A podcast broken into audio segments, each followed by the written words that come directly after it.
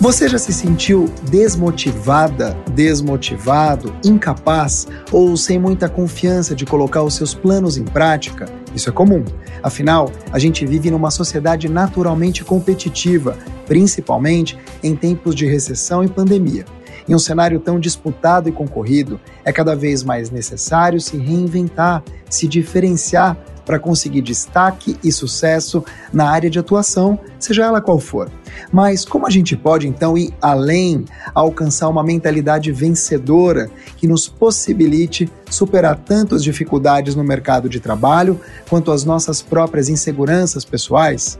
Hoje a gente vai debater com dois super convidados que têm muito a acrescentar sobre esse tema. Daniel Dias é um atleta paralímpico, aliás, um super atleta. Ele detém o recorde de medalhas pelo Brasil. São nada menos do que 24 no total. E ele vem forte para a edição de Tóquio nesse ano. Já Fernando Teles é o atual Country Manager da Visa do Brasil. Tem enorme experiência, mais de 20 anos no mercado de pagamentos digitais por aqui. Eu sou o Mark Tawil e hoje a gente vai falar sobre como construir uma mentalidade vencedora.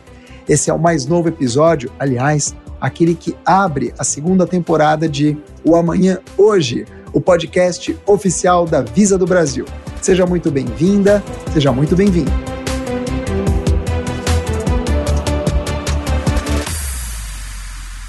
O assunto que a gente vai discutir no programa de hoje está em alta, principalmente aqui no Brasil. Hoje a gente vê uma explosão de conteúdo na internet falando sobre a importância do aspecto psicológico para o sucesso do tal mindset, mentalidade em inglês, que nada mais é do que o modelo mental de cada pessoa, ou seja, crenças, hábitos que influenciam a nossa maneira de encarar situações da vida. Eu gostaria de entender primeiramente o que significa mentalidade vencedora para cada um de vocês, meus convidados, e como isso ajuda a ter sucesso na carreira. Fernando Teles, vamos começar por você. Seja bem-vindo, mais uma temporada. Obrigado pelo convite. E eu estou falando aqui em nome dos nossos ouvintes que estão pelo Brasil inteiro e até fora deles, de O Amanhã Hoje. Me conta então, Fernando Teles, como é que você desenvolveu a sua mentalidade e também trajetória vencedora. Oi, Mark, tudo bom? Primeiro, obrigado aí, obrigado pela participação. Aproveitar para agradecer o Daniel, a gente vai ter oportunidade de conversar bastante aqui. Para nós é uma honra ter você aqui conosco, é uma satisfação muito grande. Você realmente é um símbolo para todos nós, símbolo de conquista, símbolo de mentalidade vencedora, né? Mas tentando não fugir da tua pergunta aqui e respondendo, o que, que eu acho, Mark? Eu, eu tento sempre ter uma atitude positiva com relação a tudo, tá? E aí não estamos falando só de trabalho, né? Estamos falando de vida. Quem me conhece sabe que toda vez que você me perguntar como eu estou, a resposta será a mesma. E ela é sempre bem. Eu comecei a falar isso há muitos anos atrás, há mais de 20, que são esses 20 aí que você falou. Há muito tempo eu respondo assim, sempre bem. E aí, por que isso, né? Porque eu acho que quando você fala isso, né, quando você põe isso para fora, o sempre bem, ele causa na pessoa que está recebendo a mensagem. E ele causa uma reflexão. Pô, sempre bem? Nossa, mas como é que é isso? Como é que você pode estar sempre bem? Você não necessariamente está sempre bem. Algumas vezes você está um, um pouco assim, ou você está assim, mas quando você externa isso, você passa uma carga, eu acredito muito nisso, uma carga de energia positiva para frente. E a pessoa que recebe aquilo, ela, ela recebe e fala assim: puxa, sempre bem? Pô, eu quero saber como é que é isso. Também quero estar sempre bem. E eu acho que essa essa parte da mentalidade vencedora, né? Se você encara as coisas sempre com um viés positivo, sempre mentalizando positivamente, você tem uma grande chance de atrair essa energia positiva de volta, tá? Você vai me ouvir falar muito disso. Eu acredito muito em energia. Eu acredito muito em mentalização. Então eu sempre direciono as minhas ações, as minhas interações de uma forma positiva. Tá? E ao longo da minha carreira, Mark, essa história da mentalidade vencedora, eu acho que ela, ela combina um pouco com o que eu chamo de ambição positiva. Tá? Eu sempre quis mais. eu sempre fui um cara, é assim, é... não é incomodado, mas um cara meio, meio insatisfeito, querendo, querendo poder fazer mais, queria fazer melhor. Eu queria além do que eu estava conseguindo. E isso me impulsionou muito, porque eu sempre achava que, assim, cara, dá para ir mais além. Dá para ir. Se fosse o, o Daniel, ele ia dizer, dá para ir mais uma abraçada, ou talvez menos uma abraçada, né? Não sei aí. Depois ele explica para gente na natação se é mais uma abraçada ou menos uma abraçada, que é o mais importante. Mas, assim, eu sempre tive essa busca por algo que eu não tinha conseguido. Eu acho que esse é o pensamento vencedor, né? Você saber que, assim, você nunca chega lá. Você nunca chega lá. Sempre você pode dar um passo além, sempre você pode ir um pouco mais adiante. Vou apresentar o nosso convidado aqui, que fica ao teu lado, embora a gente esteja separado, tá, pessoal? Que é o maior medalhista brasileiro dos Jogos Paralímpicos, 14 ouros, 7 pratas, 3 bronzes anunciou aposentadoria para esse ano, infelizmente, ao final dos Jogos Paralímpicos de Tóquio, para se dedicar à família. Aí sim, infelizmente. Começou a carreira de atleta após assistir a Paralimpíada de Atenas 2004. Essa eu também assisti. E se inspirou em outro superatleta, Clodoaldo Silva. Seja bem-vindo, Daniel. Obrigado, uma alegria estar aqui com vocês, Mark, Fernando. É, fico muito feliz ouvindo o Fernando falar aí, realmente eu acredito muito nisso. Talvez a gente vá até vai falar, ah, vocês estão repetindo a história? Não, não é isso. Na verdade, para mim, né, sobre é, essa questão da mentalidade, eu para falar sobre isso eu preciso compartilhar uma história de quando eu nasci. Né? A verdade é essa de quando eu nasci. O, e o que nós precisamos falar e eu gosto sempre de deixar muito claro é que nenhum pai, nenhuma mãe espera ter um filho com deficiência. É, e isso é natural, é perfeitamente natural e a gente precisa falar, né? Porque não é uma coisa que você espera. Hoje eu sou pai e realmente. É, hoje eu tive o privilégio né, de ser pai e você, o, ultrassom e tudo mais. Meus pais não tiveram esse privilégio de fazer um ultrassom há 32 anos atrás. Se existia, meus pais não, não tinham condições nenhuma de estar fazendo. É, e meus pais não sabiam que eu tenho um filho com deficiência. Então, quando eu nasci, os médicos chegam para eles e falam: olha, o filho de vocês não tem os braços e não tem as pernas. E, e essa era a imagem que meus pais tinham de mim. Mas minha mãe conta que quando ela se recuperou, eu fui direto para a incubadora, eu nasci de 7 para 8 meses, considerado prematuro. E ela conta que quando se recuperou, foi ao meu encontro e falou: Olha, filho, a mamãe está aqui. Eu sorri para ela. E isso, para mim, é a mentalidade vencedora, o sorriso seja aí como o Fernando falou, né, de sempre estar bem, eu também concordo com isso. Mas o sorriso, eu acredito muito nessa força, na força do sorriso, a energia que o sorriso transmite. Eu, se eu sorrir para você, eu vejo que o sorriso ele pode ser considerado até um espelho, vamos dizer assim. Se eu sorrir para você, inevitavelmente, algo vai mudar no seu semblante. Então, para mim, a mentalidade vencedora é, é justamente isso, de você realmente estar bem. É claro, como o Fernando falou, tem dias que a gente não vai estar legal, tem dias que o Daniel não vai estar sorrindo. Mas você ter essa mentalidade, poxa, eu vou sorrir. Eu até falo, se você conseguir sorrir para uma pessoa todos os dias e essa pessoa ser você, a hora que você acordar, olhar no espelho, sorrir para você, vamos lá. É mais um dia, vai dar tudo certo, vão ter os seus obstáculos, mas esse sorriso ele faz uma diferença, não só na sua vida, porque naquele momento de grande dificuldade da vida dos meus pais, porque não é fácil ter um filho com deficiência. A gente sabe do desafio que é, né? Quando eu digo a gente aqui, a minha família, né? Mas de todos que estão, estão nos ouvindo, né? E enfrentam isso, sabem do que eu estou falando. Mas aquele sorriso mudou tudo na vida dos meus pais. Aquele sorriso, minha mãe conta, né? Que, que quando eu sorri para ela, ela não viu deficiência mais. Ela simplesmente olhou aquele sorriso. E é isso que eu penso na nossa vida, de que quando você sorri, você não vai olhar as dificuldades que tá, ah, nossa, hoje é um dia muito difícil. Tudo bem. O sorriso ele vai fazer com que as coisas fiquem mais leves, né? Você leva a vida de uma maneira que tá tudo certo, tem um obstáculo, tem uma grande dificuldade, mas eu vou sorrir para a vida. Essa é a mensagem que eu carrego. Eu vou sorrir para a vida. Superar tudo isso. Ser melhor diariamente. É, todos os dias eu tenho que buscar ser melhor. Eu sei nadar, sei fazer muitas outras coisas, mas eu busco fazer isso em todas as coisas da minha vida, né? não só na natação. Porque eu até brinco que assim, competir é maravilhoso. O treinar todos os dias é difícil. Se fosse só pois competição, é. né? Se fosse só competição, era maravilhoso, né? Você chegar naquele momento, vai lá, compete, é, é sensacional. Agora, o dia a dia, isso serve para toda a nossa vida. Né? O dia a dia, às vezes, né, numa empresa que seja, aqui como da Visa, quando olha ela, nossa, que campanha bacana que a Visa fez. Mas e para chegar a fazer aquela campanha? Né? Então, o dia a dia, né, que eu falo, que realmente está ali nos bastidores, é que é difícil. Se você tem essa maneira de pensar, essa maneira de agir, eu tenho certeza que você vai contagiar quem está perto de você. Né? Eu até falo que sorriso, eu não sei o que a pessoa, às vezes, do meu lado está precisando.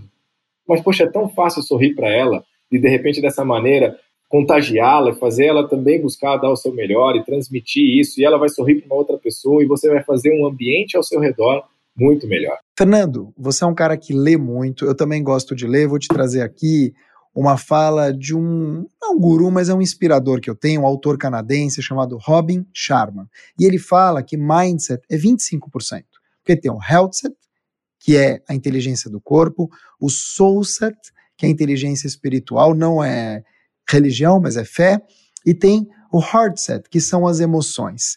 E estar tá numa posição dessas que você está, o country manager para o Brasil, divisa do Brasil, faz com que você lide com muita competição e também muito estresse. Estou falando de saúde mental. Como é que você lida com esses quatro impérios interiores?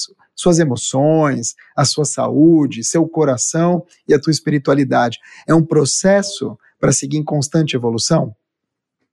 É, Mark, essa pergunta é ótima. Acho que eu nunca, eu nunca tinha pensado, talvez, nessa forma separada tá, que você colocou aí. E assim, eu, eu tendo a fazer as coisas e pensar de uma forma talvez mais holística. Né? Então, por que eu estou te falando isso? Por exemplo, eu tenho, eu, apesar de não ser atleta, eu tenho uma dieta extremamente rígida. Eu sou chato. Todo mundo sabe disso. Né? Então, tenho uma dieta alimentar né? Muito rígida, eu tenho uma disciplina muito grande e tal. Da mesma forma, eu tenho uma rotina de exercícios também bastante disciplinada, né? Então, essas duas coisas combinadas, elas se refletem no meu dia a dia. Então, eu no trabalho também sou assim e na minha vida pessoal também. Então, assim, eu tenho um cuidado muito grande com o meu corpo. Eu tenho um cuidado muito grande com a minha saúde eu tenho um cuidado muito grande com a minha energia. Assim, tudo que acaba tirando a minha energia, eu tento afastar da minha vida, entendeu? E tudo que eu percebo que é um hábito que não é bom, que não contribui para mim, eu tento ir eliminando ele. Alguns você consegue, outros você não consegue. Então, assim, eu acho que quando você coloca isso, parece que é um negócio que você faz separadamente, né? O health set, o mindset. Eu acho que, na verdade, isso é uma forma de encarar a vida. Ô, Daniel, eu queria debater agora com você e também com o Fernando, claro, algumas frases que eu levantei aqui do dia a dia que a gente escuta, mas eu queria saber como ressoam em vocês dois, que a gente tem aqui dois atletas, vamos dizer assim, um atleta Boa. de performance e a gente tem um atleta, pelo menos no que tange a disciplina, que é o Fernando. Então, ó, Treine enquanto eles dormem, estude enquanto eles se divertem, persista enquanto eles descansam, então viva o que eles sonham. É isso mesmo, Daniel? É assim que funciona? Bom, eu, eu, eu assinaria embaixo, porque, uh, vamos lá, eu vou citar um exemplo simples aqui. Gente, não tem pozinho mágico para o Daniel ganhar 24 medalhas, tá? Não tem um pozinho que eu coloco na minha água ali para treinar e eu já vou estar pronto. eu preciso treinar muito mais do que meus adversários. Eu preciso me dedicar muito mais do que eles. Eu preciso, se for preciso, acordar mais cedo do que eles, estar treinando enquanto eles de fato dormem. Eu vou buscar fazer isso, eu vou fazer isso. Pode ser que eu encontre um cara que faça melhor, mas na outra competição ele pode ter certeza que eu vou fazer ainda melhor. Então eu assinaria embaixo por justamente ter esse pensamento a cada dia, é, muitas vezes me perguntavam, né? Eu ia nas competições, um exemplo, Pequim, ganhei nove medalhas. Aí, para a PAN de 2011, Guadalajara, foram 11 medalhas e as 11 medalhas de ouro. 2012, no, na Paralimpíada de Londres, foram seis medalhas com seis recordes mundiais, é, ou seja, seis de ouro. É, e aí sempre falava, poxa, chegou um momento que você conquistou tudo. Falar, pode ser tudo para você, para mim tem muita coisa a ser conquistada. Então, realmente, eu acho que é, são vamos dizer dessa frase, né? Faz total sentido a maneira que você pensa, porque eu até faço a pergunta, mas o que é tudo para você? Porque, então, se for tudo, cara, você já parou na vida, né? Porque não precisa conquistar mais nada. E eu, assim, acho que as pessoas se pegam muito a número de medalhas. Vamos dizer, eu sei que é incrível, tá? Eu não quero que entendam também que não é incrível isso. Eu sei que 24 medalhas é algo espetacular. Realmente você se tornar o maior atleta da história é algo incrível. Mas eu sempre digo também que fui, eu sonhei isso, eu sonhei isso para mim, eu escolhi isso aí para mim e fui em busca. É, então todos podemos realizar grandes feitos. Cabe você abdicar de muitas coisas. Bom, só para quebrar um pouco o script aqui, eu tenho mais frases, mas eu queria te perguntar por que parar, parar por quê em 2021? Porque certamente você está no auge, ou se você não estiver no auge do auge, você está no, vai, ali no, no vice-auge, você vai medalhar, a gente vai te ver no pódio, e que bom, agora em Tóquio. Mas eu queria saber, quando você sair de Tóquio, entre aspas, pendurar ali a sunga, né? Boa. Que é como deve se dizer no, Isso, ótimo. nas piscinas, como é que fica? Você não vai sentir falta? Vou sentir falta, sem dúvida. É, a minha vida foi dedicada a isso. Mas eu também entendo que a nossa vida são ciclos. E nem todas as mudanças são fáceis. Essa é a verdade. E essa é uma decisão muito difícil. Não foi uma decisão que eu tomei da noite para o dia. Tá? Isso é importante falar também. Eu já venho pensando isso há um bom tempo. São três anos da minha vida aí, pelo menos pensando, desenhando, estruturando. E eu entendi que foi o tempo. É, enquanto atleta, eu contribuí e muito para o movimento. Sei que eu posso continuar contribuindo para o esporte, mas agora eu quero novos desafios. A verdade é essa. É, quero outros desafios para minha vida. É, vou continuar com essa mentalidade, tá? Não é que o Daniel vai mudar, não, mas é outras coisas que eu quero fazer da minha vida que eu também sonhei e continuo sonhando. E, e volto a falar, enquanto atleta, eu entendi que esse ciclo, enquanto atleta, ele tá para se encerrar em Tóquio. Tenho muito a, a entregar em Tóquio ainda. Vou, estou me dedicando, estou treinando como se não houvesse amanhã. Essa é a verdade para chegar em Tóquio e desempenhar mais uma vez o meu melhor. E aí, após Tóquio, vou sentir saudade. O pendurar a sunga não vai ser fácil. Sei que chorarei. Daniel não vai estar sorrindo, né? Mas vou estar chorando. Mas também com um sentimento de, de muito em paz, essa é a verdade. Entreguei, sempre fiz o meu melhor para o país e agora vou continuar fazendo o melhor, mas em outra área, fazendo outras coisas, mas sempre ligado ao esporte. A gente vai querer saber o que é daqui a pouco, né, Fernando? a minha pergunta para você é: se você não está disposto a arriscar, esteja disposto a uma vida comum. É assim que funciona também nos meios de pagamento, Fernando? Eu acho que funciona assim no, no meio de pagamento, funciona no esporte, funciona em qualquer coisa, né? E assim, eu, eu costumo dizer o seguinte: se você não quer arriscar, você nem sai de casa, né? Você não se levanta da cama. Assim, se levantou da cama, você já está tomando um risco ali. Um risco calculado, um risco conhecido, mas sempre é um risco. Né? E eu acho que no mundo dos negócios, e aqui só pegando o viés aqui, é assim, o risco é necessário. Porque se você não arriscar, você não inova. Se você não inovar, você não evolui. E aí você está estagnado. Então, é a resposta da sua, da sua frase, né? Se você não arrisca, você, não é que você vai ter uma vida comum, você vai ter uma vida inócua, ela parada ali, né? Você arrisca todo dia. E assim, se você não arrisca, você provavelmente não inicia um relacionamento novo. Porque para você iniciar um relacionamento novo, você vai ter que falar com uma pessoa que você não conhece. E você toma um risco ali.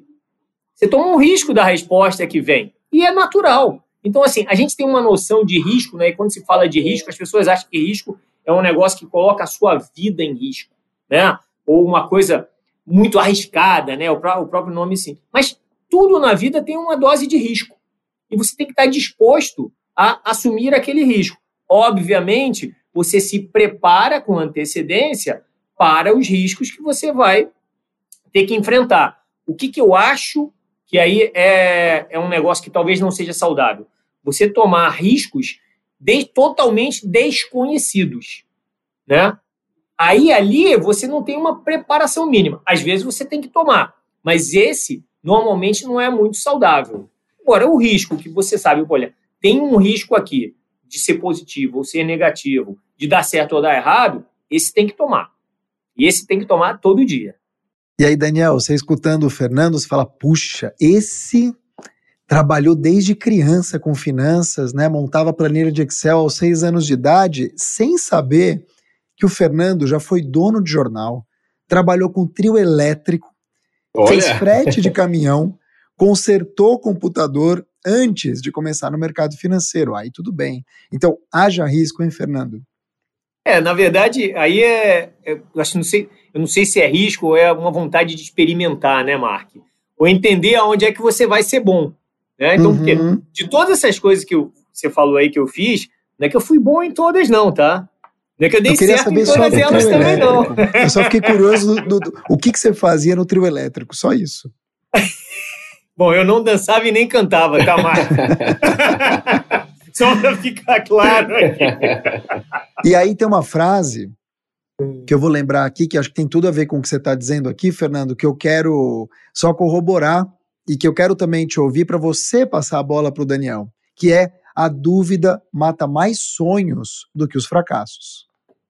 Isso eu não tenho, eu não, aí bom, eu não tenho dúvida nenhuma disso, né? Então aqui, com licença do trocadilho, mas assim, eu, eu, eu traduzo, traduzo isso e aí principalmente quando a gente está nesse mundo do empreendedorismo, de inovações e tal, não sei o que lá, era muito comum, né? Agora isso está tá menos em, em voga, mas era muito comum. Eu tenho uma ideia ótima, mas eu não posso te contar uma ideia ótima dentro da sua cabeça não serve para nada. Para absolutamente nada. Então, se a dúvida te consome a ponto de você não ter um mínimo de segurança para dividir a sua ideia com alguém, seja por medo de ter uma crítica, por ela não ser boa, ela não vale nada. Então você tem que superar isso. Você tem que superar de alguma maneira. E aí, muitas vezes é difícil isso para as pessoas. Mas você tem que superar isso, sendo com uma pessoa que você confie, sendo num ambiente que te traga um pouco mais de conforto, dividindo isso com pessoas que tenham vivido mais do que você. Eu, eu sou um, um grande crente na, na experiência de vida das pessoas, tá? Eu não acho que as pessoas são mais sabidas do que alguém ou mais inteligentes, mas quem é mais velho viu mais coisa, viveu mais coisa. Então, essa é uma sabedoria da experiência que é muito válida. Então, você dividir uma ideia sua com uma pessoa que tem mais idade, ela pode já ter ouvido falar aquilo, ou ela pode, dependendo da pessoa, falar assim: olha, nunca ouvi falar nisso. Mas aqui, ó, no meu estômago aqui, acho que pode dar certo. Pô, vamos lá. Então, isso eu acho que assim, a e, e da mesma forma, a dúvida é a semente da, da criatividade, né? A curiosidade, né? saber como funciona aquilo, saber o porquê aquilo. Então, a dúvida negativa que não te deixa andar para frente, ela tem que ser eliminada. Mas essa dúvida, ela se reflete muito mais como uma insegurança. Se todo mundo tivesse segurança de tudo que vai fazer, o mundo seria chatíssimo, né? Seria chatíssimo, porque não, não tinha inovação, não tinha nada de novo aparecendo. Todo Verdade. mundo está tão seguro de tudo. Então você tem que estar tá inseguro daquilo que você vai fazer, até para falar o seguinte: puxa, Pode ser que não dê certo, mas se não der certo, também tem algum aprendizado. Pelo menos eu vou saber, esse não é o caminho, vou ter que inventar um outro. Então, eu acho que com certeza o Daniel, ao longo da, da carreira dele aí, teve várias dúvidas, né? Assim, será que eu vou conseguir? Será que eu vou superar esse limite de tempo? Será que, assim, eu não sei se você conhece todos os teus adversários. Eu imagino que a sua vida seja talvez bem mais complexa do que uma vida num, num mercado, numa indústria. Porque assim, você não sabe o cara que vai chegar do teu lado na piscina, quanto ele treinou, quanto ele está preparado. Você sabe o tempo dele. Você deve acompanhar o tempo, tal, não sei o que lá. Mas se ele vai tirar alguma coisa da cartola ali, você não tem como saber. Então é o que você falou, você tem que estar tá sempre mais preparado do que ele. Ou pelo Exato, menos achar que está, né? Mas essa dúvida deve ser uma coisa assim bastante inquietante, né? Que assim, naquela hora que você tá ali para pular na água, fala assim, putz, e agora, né? É, na, na verdade, é, eu, eu até diria que isso aí, eu, eu, eu, também acho que tem a dúvida positiva, se a gente pode dizer assim, que, que vai te fazer superar, melhorar, mas tem aquela que te ingesse, que é o medo, né? É aquela coisa que te trava. A gente já teve medo na vida também. Não adianta a gente falar que não. A gente já teve medo e você paralisa, né? Eu estou falando isso e trazendo agora um pouquinho né, do que o Fernando falou na minha vida esportiva. Quantas vezes é, o Daniel não só ganhou medalha de ouro, não, pessoal. Verdade é essa. Então, quantas vezes antes de entrar para a prova mesmo, que tem o call room que a gente fala, que é onde os atletas estão ali um olhando para o outro, um dando tapa, um sorrindo, um com a cara brava, um com toalha na cabeça. Cada um tem o seu ritual, vamos dizer assim. Cada um tem o seu momento ali de concentração. E aquele momento ali, estou sendo bem sincero agora, eu já perdi muitas provas. De simplesmente ter medo, olhar para o meu adversário e olhar ali, ele, num olhar, ele me deixou com medo. Mike então, Tyson. realmente, é, então, exatamente. Aquela coisa que você fala, poxa, nossa, o cara tá tão grande, sabe aquela que o cara tá, nossa, ele tá bem. Ali você já teve o medo, você não teve uma dúvida positiva de, cara, quanto será que ele treinou? Até aí tudo bem. Quanto que ele treinou, quanto tempo ele preparou. Porque no final, quando eu subir no bloco, eu falar, não tô nem aí. Desculpa a palavra aqui, não tô nem aí. Eu treinei, me dediquei e agora é o meu momento. Assim como eu já ganhei provas também, de olhar para o meu adversário e falar, hoje já era, meu amigo. e ali ele, ele também tremeu, vamos dizer assim, entendeu? Então, são processos na vida, realmente. Mas é claro que a gente olha, né, tenta acompanhar, mas chega naquele momento, sempre surge um adversário, tá, Fernando? Sempre vai surgir um adversário novo ali, principalmente chinês, tá, gente? Os chineses é, é uma coisa louca de renovação aqui no, no esporte que eles têm. É interessante e é um privilégio, primeiro para nós dois aqui, né, Fernando, ouvir um atleta de ponta em nível mundial, como é o Daniel, contar esse bastidor. E para quem está ouvindo a gente de qualquer lugar, porque esse podcast ele é ouvido no Brasil inteiro e fora do Brasil também, pessoas, enfim, transitando ou a pé, ou fazendo academia, ou em casa, não tem mais essa história de ouvir no carro. Podcast é em qualquer lugar. Fica uma última pergunta aqui para os dois. Então, pergunta desse bloco de frases, tá? Ter um mindset, uma mentalidade vencedora, é metade do caminho andado, ou no caso, nadado, Daniel Dias? Olha, eu diria que no meu caso de atleta, 90% pelo menos, tá? Você ter uma cabeça forte. Muitos, muito fala-se de preparação física. A minha pergunta é sempre a seguinte: você acha que alguém que vai para uma Olimpíada ou que vai para uma Paralimpíada vai sem treinar? Não vai sem treinar, gente. Esse cara se dedicou também para estar tá lá. Mas é na hora que diferencia os homens dos meninos, sabe? Quando você sobe no bloco, é ali que diferencia os homens dos meninos. É o uhum. mindset que a gente está falando aqui, né? É a mentalidade vencedora, é a maneira que você encara aquele desafio, é a maneira que você encara aquele obstáculo. Eu já vi muita gente tremendo na base quando sobe no bloco ali, treme. Até quem não tem pé no brinco, sabe? Tremeu ali. Né? Ele sentiu a pressão. Então a cabeça falhou. Tem muitos caras que são leões de treino, mas quando chega no vamos ver, não vai. Então, assim, eu diria que é 90% aí, os 10% físico, né? De você, a maneira que você pensa, encara a vida, isso vai te levar aí a uma medalha de ouro ou até mesmo a nem pegar uma final olímpica.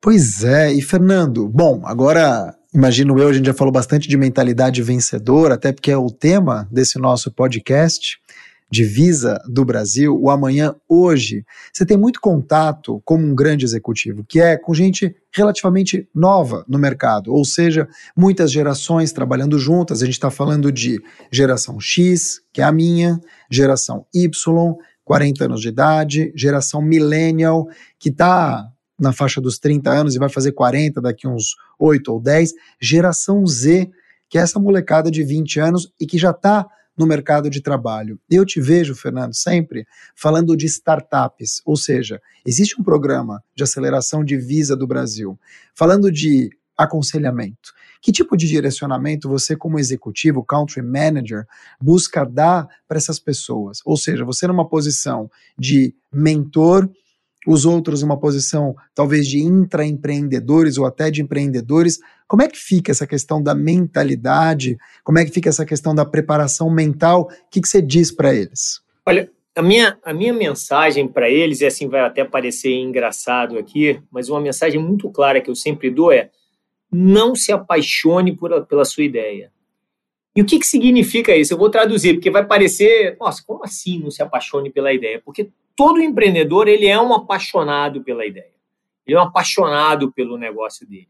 mas ele não pode ser cegado, né, por essa paixão. Então ele tem que estar aberto, né, a poder redesenhar aquilo, a poder repensar. E depois inventaram, até no mundo da, das startups, até inventaram um novo verbo, né? Que é o pivotar. Né? Não, eu pivotei o meu negócio. O pivotar nada mais é do que isso, né? Você tem um desapego daquela ideia, daquela ideia inicial que você tinha aí, está aberto a você mudar isso. E para você fazer isso, vem o segundo a segunda a segunda orientação, ou a segunda dica que eu tento dar para eles, foi assim: escute, esteja aberto a escutar. Escute os outros, escute quem já passou antes de você. É aquela história que eu falei, escute quem viveu mais tempo. Entendeu? Escute quem viu mais coisa. Provavelmente você é mais inteligente do que esses todos os outros, mas essas pessoas viram mais coisa. Elas podem te ajudar. Talvez elas tenham até uma admiração por você. E ela pode te ajudar. Então, assim, não pode, não pode ser, não pode ter soberba, né? Você não pode ser arrogante de maneira nenhuma. Por mais que você seja um gênio, você tem que ter a humildade de ouvir, de estar disposto a aprender, de receber uma mensagem, uma crítica, que muitas vezes ela é construtiva, ela é com o intuito de te ajudar, ou muitas vezes ela pode ser uma crítica negativa, porque o que você está fazendo é ruim. Você tem que estar preparado para isso. Por isso que eu digo, não se apaixona pela ideia, porque se você se apaixona, você acha o seguinte: não, como assim está criticando isso? Fui eu que fiz. É muito bom. E, assim, por, por, incrível que pareça, eu já me deparei muitas vezes com uma negativa, né, ou uma negação das pessoas, falou assim: é, ah, porque você não entendeu. Né? Ah, você não entendeu a minha ideia. Ah, não, não, você não conseguiu alcançar. Eu estou além, do, eu estou avante no tempo. Porque uma ideia avante do tempo também não serve para nada. Exatamente. Assim, a ideia tem que, tem que estar casada ali com o seu tempo. Como você falou, Exatamente. eu já fiz um monte de coisa. Eu já fiz coisas que hoje são realizadas e com muito sucesso, mas que quando eu fiz, ela foi um retumbante fracasso. Porque a indústria não estava preparada, a tecnologia não estava preparada para aquilo, o consumidor não estava preparado, e a ideia aparentemente era ótima, mas não era. Porque a ideia só é ótima se você conseguir botar ela em execução. Uma ideia que você não bota em execução, ela não é ótima. Então, você tem que estar preparado para isso. Então, esse é o meu conselho. O conselho é muito mais. Seja flexível, esteja disposto a ouvir, envolva mais pessoas, entendeu? E tenha humildade, né? A gente falou muito de mentalidade, de atitude vencedora, de fazer sucesso. Como é que você lida com o fracasso, Daniel? Você já pensou em jogar tudo para o alto? Já pensou em desistir?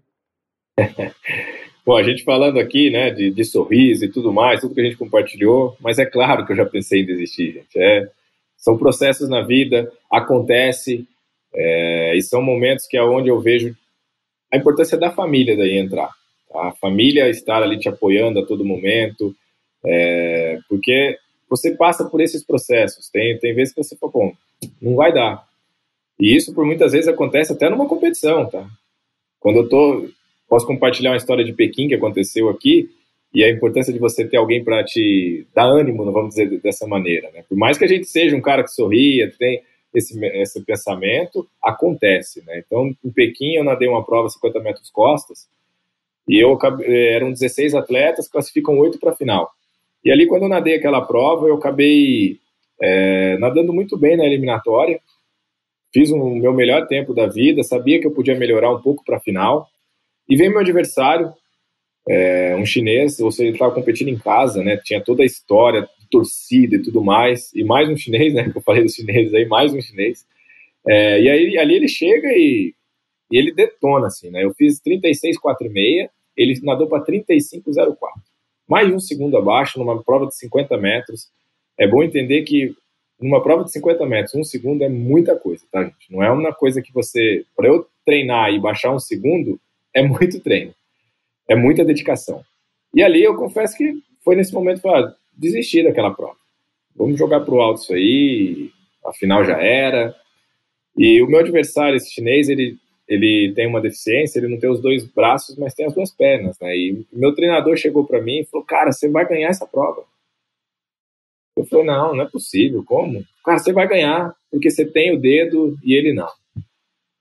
Eu, cara, falei, é verdade. É claro que hoje é engraçado, mas eu precisava acreditar novamente, entendeu? Eu precisava daquele ânimo de, cara, só eu sei o quanto a gente dedicou para chegar. Por muitas vezes na sua vida você se dedica anos para chegar em algum lugar, conquistar, e talvez você está quase chegando, você desiste. Você desiste, você para, eu não vou conseguir. E naquele momento eu comecei a rir, claro, né? Porque, pô, é verdade, né? Eu tenho o dedo e o meu adversário tem que chegar com a cabeça. Então, como é que ele faz? Ele bate a cabeça? Ele bate a cabeça para chegar. Né? Na borda da piscina, ele bate a cabeça para chegar. E aí eu fui acreditando nisso de novo, entendeu? E de fato, aconteceu na prova, tá? Foi na batida de dedo e cabeça, até digo. Eu acabei ganhando a prova.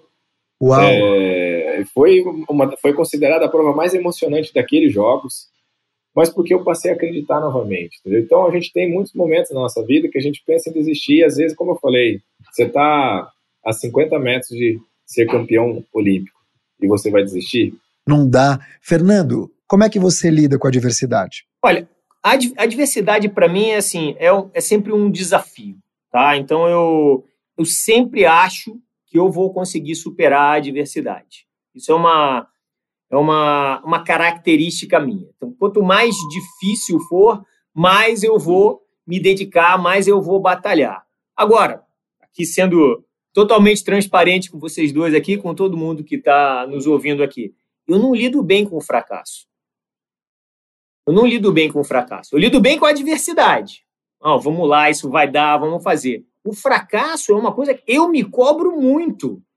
Toda vez que tem um fracasso, eu falo assim, eu fiz alguma coisa errada. Não é possível. E aí aquilo fica remoendo, eu volto para ver. E aí é quase como aquele negócio assim, tentar voltar para ver os passos e tudo aconteceu, quais foram os diálogos, quais foram as decisões, para tentar entender por que aquilo deu errado. E às vezes, que tinha que ser. Às vezes o outro foi melhor, às vezes, putz, eu não entendi o que, que era a dimensão do problema, ou eu não tinha competência suficiente para resolver. Entendeu? Mas isso é uma coisa, isso, isso é uma coisa que realmente me consome, né? O fracasso é um negócio que me consome. Então, por isso que assim, por isso que, como o Daniel falou, eu sempre tenho que ficar dando o máximo de mim para evitar isso. Mas o fracasso, às vezes, ele é necessário, né? Até para você aprender e falar o seguinte, puxa, é, isso aqui. Agora eu descobri por que, que eu fracassei. Então, isso eu, vou sempre, eu sempre vou querer descobrir, tá? Por que foi que eu fracassei. Me lembra, sabe o que te ouvi falar? Não exatamente essa fala, mas o jeito, a, a preocupação da análise, o Bernardinho, sabia? A maneira como ele encara. É super interessante ouvir falar, porque eu também sou um pouco assim, não com essa disciplina toda, mas sem dúvida nenhuma é muito legal, porque é no fracasso, é na adversidade que a gente cresce. Olha, vamos então partir aqui para uma máquina do futuro. A gente já falou que o Daniel tem 32 anos, você tem 54, eu tenho 48. Só que quando a gente é mais novo, e pelo jeito a tua adolescência foi bem cabeça, né, né o, o Fernando, para dizer o mínimo, lê contos que marcam, decidiu parar de comer açúcar, abraçou árvores. A minha pergunta é: se você pudesse ter uma invenção, algo que você gostaria que existisse, qualquer coisa, qualquer coisa que pudesse existir, ou para mudar o mundo, ou para mudar a realidade tua, das pessoas que você gosta, o que, que seria? Ah, isso é, é uma pergunta fácil para mim, tá? Eu tenho, eu tenho um fascínio, na verdade. E o meu fascínio, e assim, eu vou dizer para você que assim, eu tenho um fascínio pela máquina do tempo. Então, tudo que já saiu disso, eu já li sobre máquina do tempo. Mas se eu, se eu pudesse, essa invenção fosse possível, eu queria ter uma máquina do tempo que ela só pudesse voltar ao passado. Eu não tenho nenhuma, nenhuma curiosidade de saber como vai ser o futuro, porque eu acho que o futuro somos nós que fazemos. E ele vai depender muito das nossas escolhas. Mas eu tenho uma curiosidade muito grande de saber as escolhas que foram feitas no passado. E assim, a consequência eu sei. Eu queria saber o porquê da escolha. Então eu queria estar, tá, se você tivesse essa máquina, eu queria estar tá naqueles momentos das decisões. Olha só, Daniel Dias, eu não sei se você tem sonhos esportivos, de voltar no tempo, mas uma invenção que pudesse mudar a tua realidade, dos teus familiares, a realidade do Brasil que você conhece tão bem e do mundo. Qual seria? Ah, eu, na verdade, é... eu, eu abraçaria a causa do Fernando de voltar no tempo, mas na questão de voltar lá nos primeiros jogos, sabe? É, de poder viver aquilo. Hoje a gente tem muitos, muitas coisas tecnológicas, sabe? A piscina é a melhor piscina. Sabe, antes era gelada a água, tá, gente? No, hoje não. Hoje a ah, é? Tem, é, tem a temperatura ideal para que você possa bater recorde mundial, né? Tem todo um estudo que se faz, então chegou à conclusão de que você manter a temperatura da piscina a 25 graus é uma temperatura ideal para recordes mundiais. A piscina não tem marola, marola é a onda que faz entre uma raia e outra. Mas antigamente não tinha isso, era malemar uma sunga, né? E, e tinha que nadar e, e, fizeram história nessa época. Eu queria muito realmente viver, né, que é, nem que seja, não precisava nadar não, mas só de estar lá e, entender muito a mentalidade daqueles atletas, sabe, de que realmente fizeram grandes histórias e até hoje são contadas, né? Então eu, eu, eu queria muito estar, estar naquela época ali vivendo, entendendo e, e realmente seria algo espetacular. O papo tá bom, mas infelizmente a gente vai ter que dar um tempo, senão os nossos ouvintes também não conseguem trabalhar, não conseguem almoçar ou jantar, e eles têm que viver. E vocês também. É. Olha só, Daniel, Fernando, eu queria que então você, Fernando, como um grande comunicador, fizesse as honras de despedida do querido Daniel Dias. Daniel, obrigado pela tua participação aqui. Só posso agradecer aqui. Eu acho que assim, primeiro que a gente não viu o tempo passar, né? Conversa agradável, com gente agradável, você não percebe o tempo passar. Espero que quem esteja ouvindo também não perceba o tempo passar, né? Porque a gente acaba se empolgando aqui. Daniel, foi um privilégio falar com você. Realmente foi um privilégio. Muito obrigado. Seu sorriso, o pessoal não está vendo, mas realmente é contagiante. É contagiante. É um negócio que dá para ver que é genuíno em você, esse sorriso. A sua mãe estava certa a sua mãe estava certa, o seu, o seu, sorriso muda o nosso dia, entendeu? Mudou o meu aqui, com certeza mudou o do Mark também. Sem Aí, dúvida. não vi, de novo, eu não vi o tempo passar. Aprendi um monte hoje. Eu acho que isso é uma coisa, uma das coisas que eu mais gosto, aprender, né? Então, eu aprendi com você hoje aqui muito, muito de vida, né? Aprendi de esporte, aprendi de vida, mas aprendi uma coisa muito importante, que é a sua percepção de vida, de que assim, o mais importante é valorizar o ser humano né? Então, ó, desejo para você muito sucesso. Primeiro, muito sucesso em Tóquio. Tá? Obrigado. Ah, esse é o que está aí. Esse é o que está aí. Então, esse aí, todo mundo está aqui, está na torcida, tem certeza que você vai ter muito sucesso. E depois, muito sucesso no que quer que você seja, que você vai decidir fazer.